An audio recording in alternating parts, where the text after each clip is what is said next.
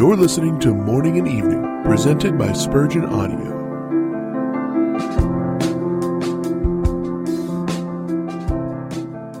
Their prayer came up to his holy dwelling place, even unto heaven.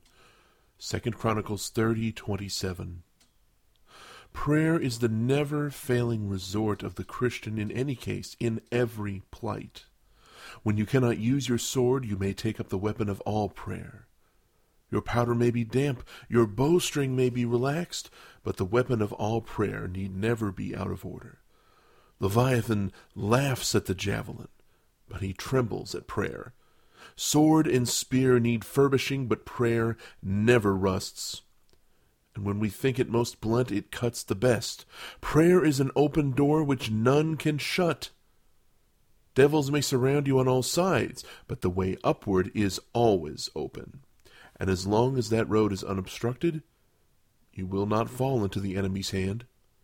We can never be taken by blockade, escalade, mine, or storm, so long as heavenly succors can come down to us by Jacob's ladder to relieve us in the time of our necessities. Prayer is never out of season. In summer and in winter, its merchandise is precious.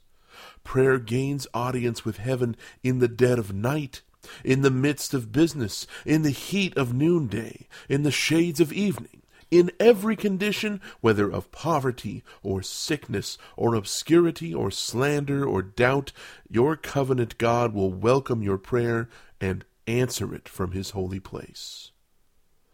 Nor is prayer ever futile. True prayer is evermore true power. You may not always get what you ask, but you shall always have your real wants supplied. When God does not answer his children according to the letter, he does so according to the Spirit. If thou askest for coarse meal, wilt thou be angered because he gives thee the finest flour? If thou seekest bodily health, shouldst thou complain if instead thereof he makes thy sickness turn to the healing of spiritual maladies? Is it not better to have the cross sanctified than removed?